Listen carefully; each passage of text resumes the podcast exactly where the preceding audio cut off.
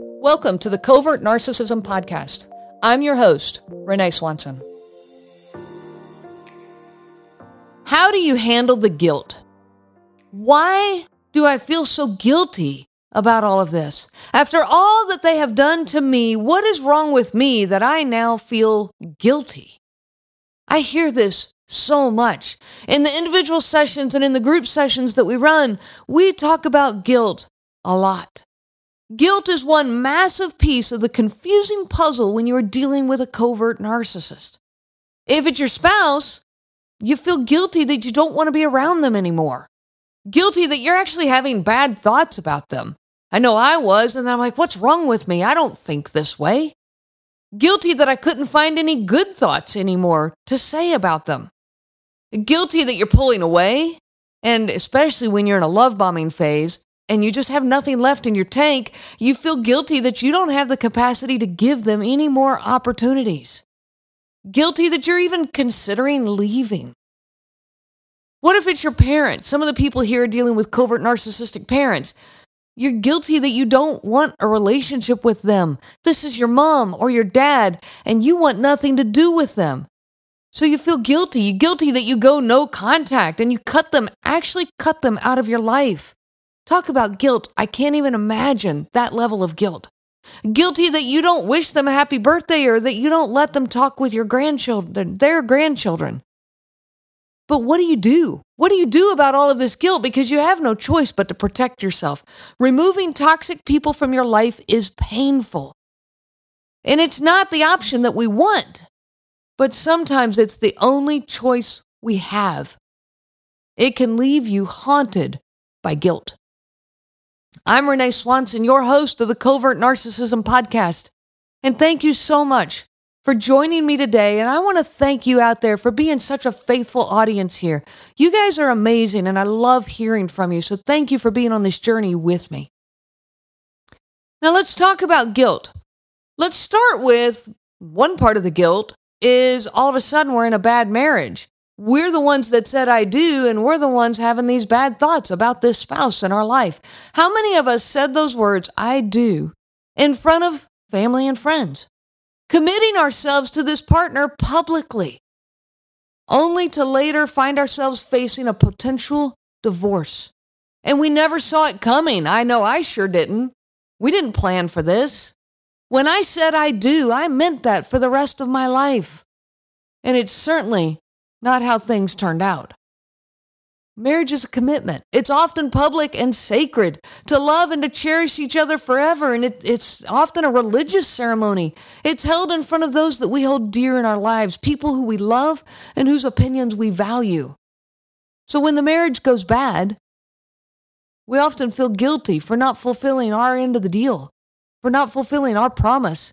We may even feel like we're letting all these people down.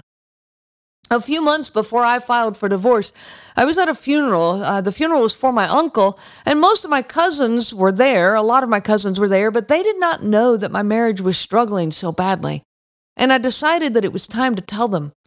Now, my family, if you've, if you've listened to my podcast, you probably have figured this out by now. My family is deeply embedded in the church. Grandparents, aunts, uncles, cousins, all strongly religious and committed to the church. It's a big extended family, and none of them have ever been divorced. These are long term marriages still going strong. And here I am, about to divorce. So I told some of them about the struggles that are going on in my marriage, and I told them that divorce was coming. And I said to them, I really am sorry. Well, they seemed genuinely surprised at my apology, but this felt right to me. They even asked me, Well, why are you apologizing to us? And I said, Look at the track record of our family. Divorce is not a thing for us, but I'm bringing it in. And I'm sorry.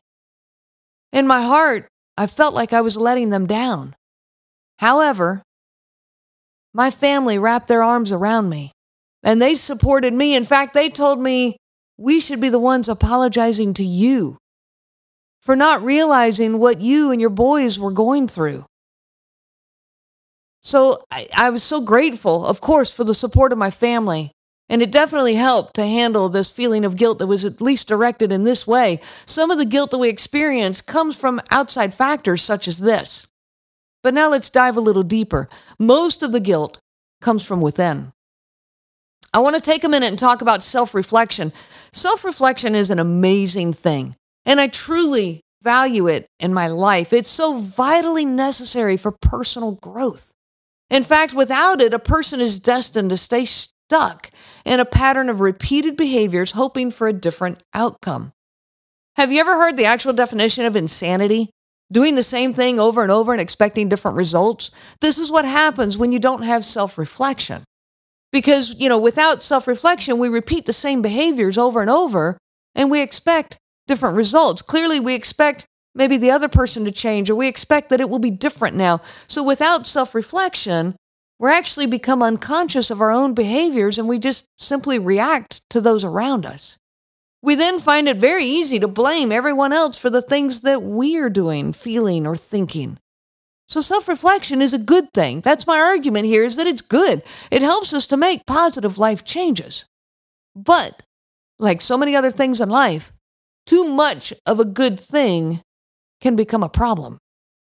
And this is true with self-reflection. Obsessive self reflection turns into self judgment.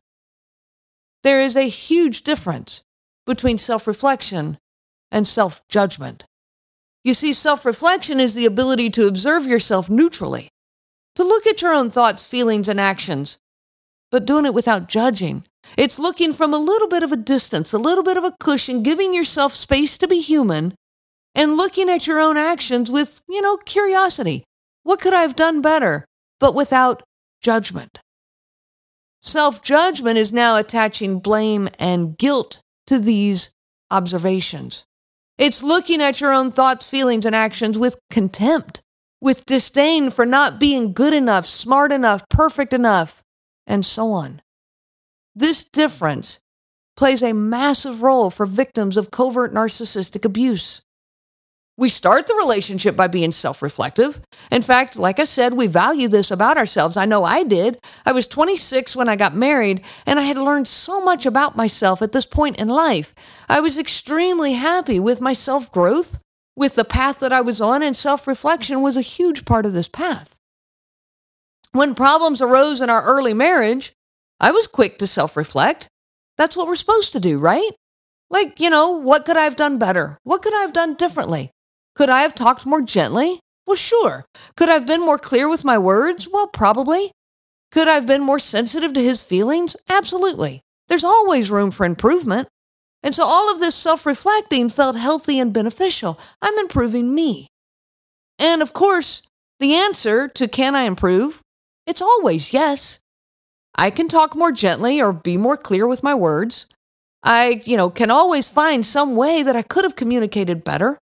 So I made adjustments, each time firmly believing that I was self improving and thus benefiting our marriage. Now, fast forward a few years. I'm still self reflecting. I've been making changes in me along the way. But our marriage? Our marriage is having significant communication breakdowns. I feel like I can't say the right thing ever. I can't ever find the right way to say something or the right way to do something. The goalpost just kept moving. I keep self reflecting, then it moves again. Then I self reflect, make changes, it moves again. Wow, what an exhausting cycle, but I had no idea. I'm now trying with all of my heart to be better, more clear, kinder, more perfect. Self reflection is ramping up. Are there other things I could have tried? Maybe that one. Let's try this one. Here's another piece over here. What else could I have done? this self reflection turns obsessive. And obsessive self reflection becomes self judgment. I can't believe that I still can't get that right. Ooh, now I'm judging myself. What is wrong with me that I didn't anticipate that problem? I should know better by now. Ooh, another sting of self judgment. I should have seen that coming. I should have known that he would have been upset over that simple thing. Why could I not have stopped that? We have turned the corner and it's become self judgment. Now I should be upset with him for his overreaction to a small thing. Okay, we talk about the thousand bee stings, and I should, instead of judging myself so harshly, I should be upset with him for overreacting to such a small thing. And maybe I am. Okay, there's a piece that was there for sure. But that was not my focus. My anger gets turned inward. I'm mad that I didn't see it coming soon enough and get it stopped. I'm mad that I didn't change my actions faster. I'm mad that I managed to step in this muck all over again. I should know better by now. So I add yet one more thing to my exhaustive list of things that I need to anticipate, prevent, take care of, and so on. If there is even one more thing that I can change about me, my thoughts, my words, my actions, then shouldn't I do it? That's self reflection, right? I should make that change, right? I should give it my all, right? If I don't, guilt starts creeping in. Can't I make one more change? Sure. But at some point, we run out of steam. At some point, you run out of patience and determination. At some point, you run out of energy and you just can't anymore. And so now the guilt takes over. Guilty that I wasn't good enough.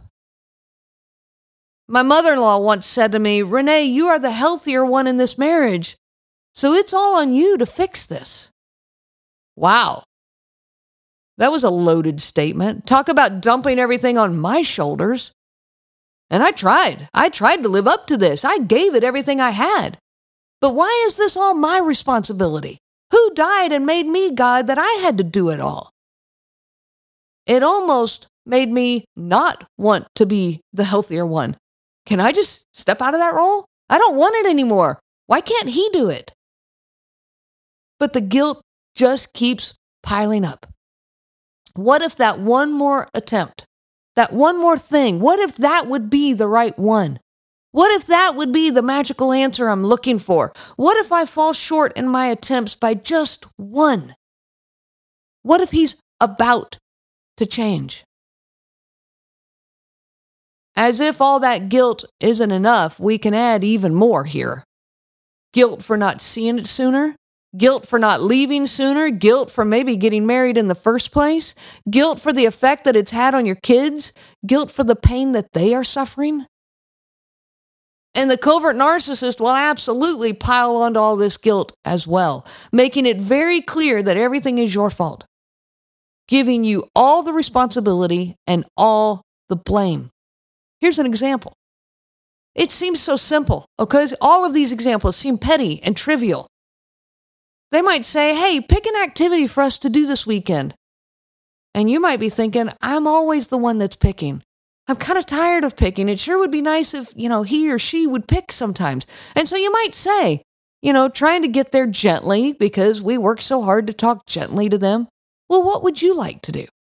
But they answer, you know, well, it doesn't matter to me. Pick whatever you want. I just want to be with you. Instant guilt. Oh, shouldn't I be happy?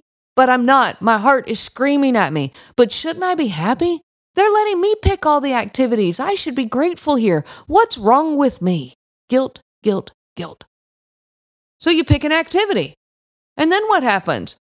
Well, they say, You want to do that? Really?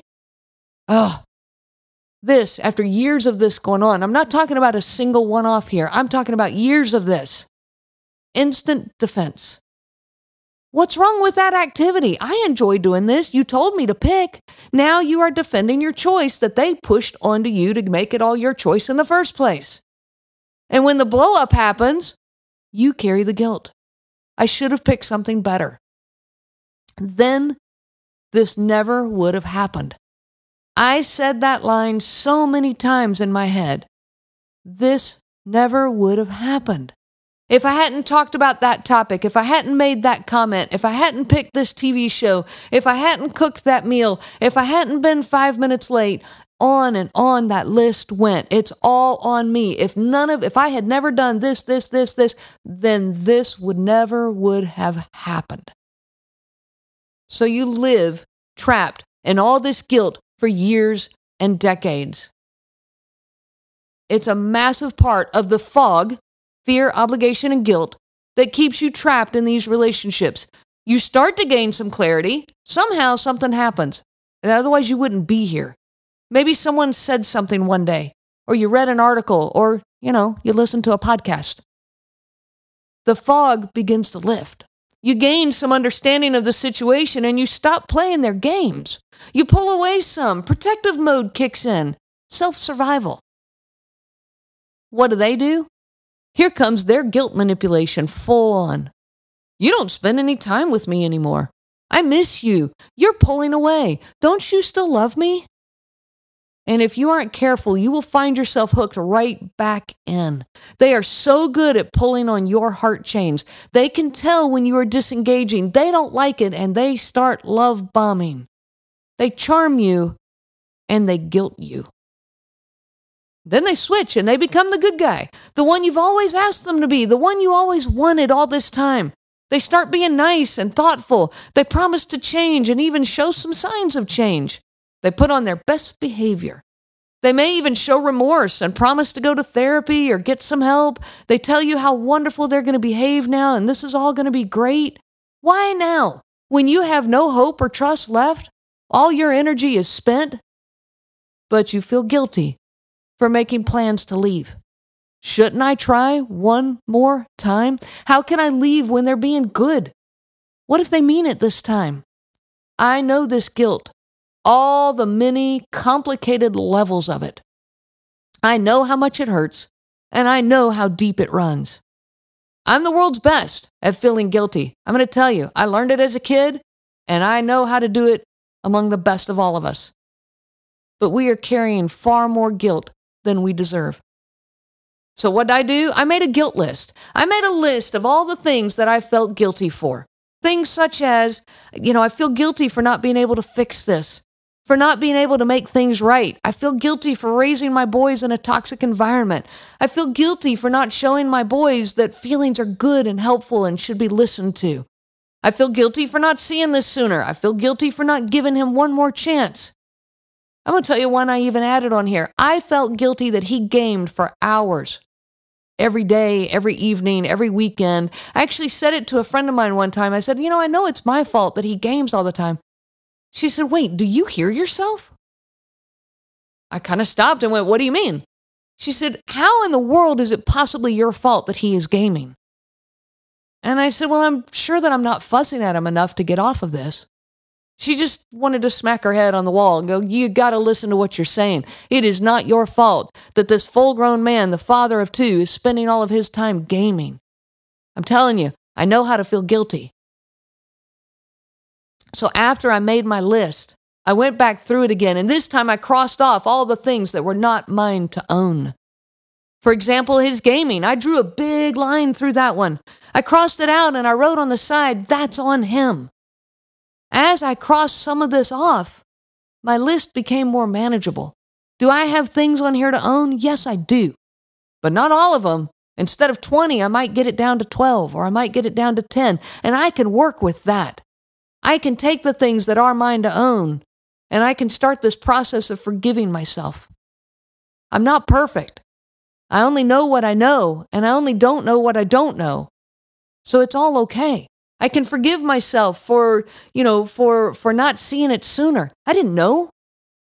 Some of them I even had to subdivide because I felt guilty for raising my boys in this toxic environment. Yes, I chose to raise kids with this man. I have to own that.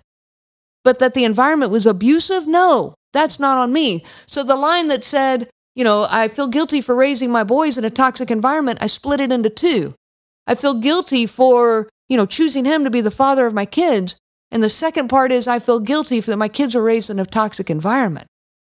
Okay, I can own that I chose this man to raise kids with, but I did not choose an abusive environment. That's not on me. Cross that off. Forgive yourself for choosing this person to raise kids with. You didn't know what you didn't know. You didn't choose abuse. You chose a person. You believed in them. You trusted them. Nothing wrong with that. It's okay to forgive yourself for this. One more thing I did was I then wrote on a piece of paper all of the things that I had crossed off on my list. the things that were not my fault. I took that piece of paper and I taped it to the tire of my car. And then I went for a drive. This stuff was not mine to carry anymore. Find a creative way to destroy that list of yours. Share it with me. I'd love to hear what you do. No more self judgment. You have been judged enough. Give yourself grace and get on the path of self forgiving. I wish you so much peace on your journey of healing. You have been listening to the Covert Narcissism Podcast with your host, Renee Swanson. Be sure to check out our website at www.covertnarcissism.com. There you will find many resources just for you to help you on this journey. You can also reach out to me by email at Renee, R E N E E, at cnglifecoaching.com. Those letters are CNG, as in Covert Narcissism Group. I do look forward to hearing from you. I wish you so much peace on your journey of healing.